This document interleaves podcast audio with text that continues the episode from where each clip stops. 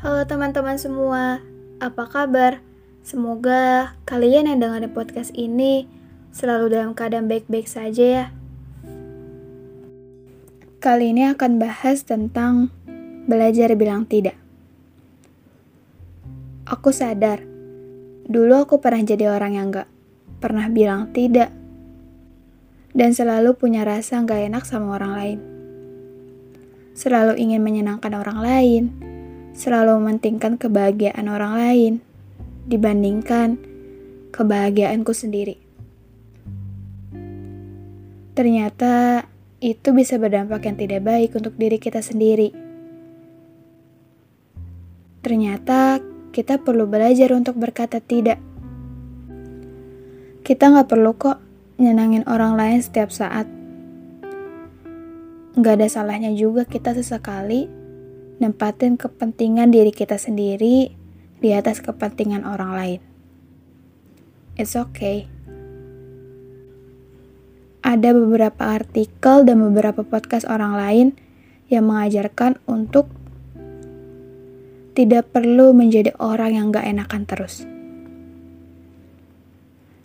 Yang pertama, kita harus bisa mengenal diri kita sendiri. Kita harus lebih tahu hal apa yang kita inginkan, prioritas diri kita apa yang ingin didahulukan. Yang kedua, di mana kita harus belajar bilang tidak untuk orang lain. Ya, itu memang gak mudah. Pasti setelah kita bilang tidak ke orang lain, mungkin akan timbul rasa bersalah, takut mengecewakan orang lain, dan berujung overthinking. It's okay. Semakin berjalannya waktu, orang lain pasti paham dan mengerti apa yang kita inginkan, apa keinginan kita, dan berusaha untuk menghargai keputusan yang kita buat. Yang ketiga, memberi jeda ketika dihadapkan dengan pilihan. Orang-orang yang gak enakan biasanya tanpa berpikir dan langsung spontan untuk menjawab iya. Sekarang belajar dan coba untuk memberi jeda ketika dihadapkan dengan sebuah pilihan.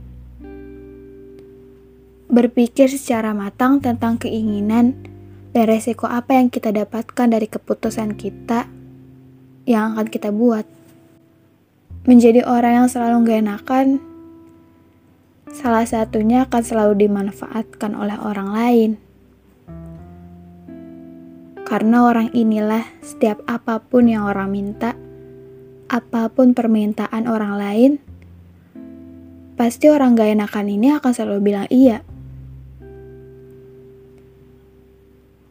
Tujuan kita harus belajar bilang tidak, ya supaya orang lain gak meremehkan kita. Permintaan orang lain sekecil apapun. Misal, kita diajak untuk pergi keluar, tapi posisi kita diharuskan untuk istirahat. Ya dimana seharusnya kita harus bisa bilang tidak ke orang lain.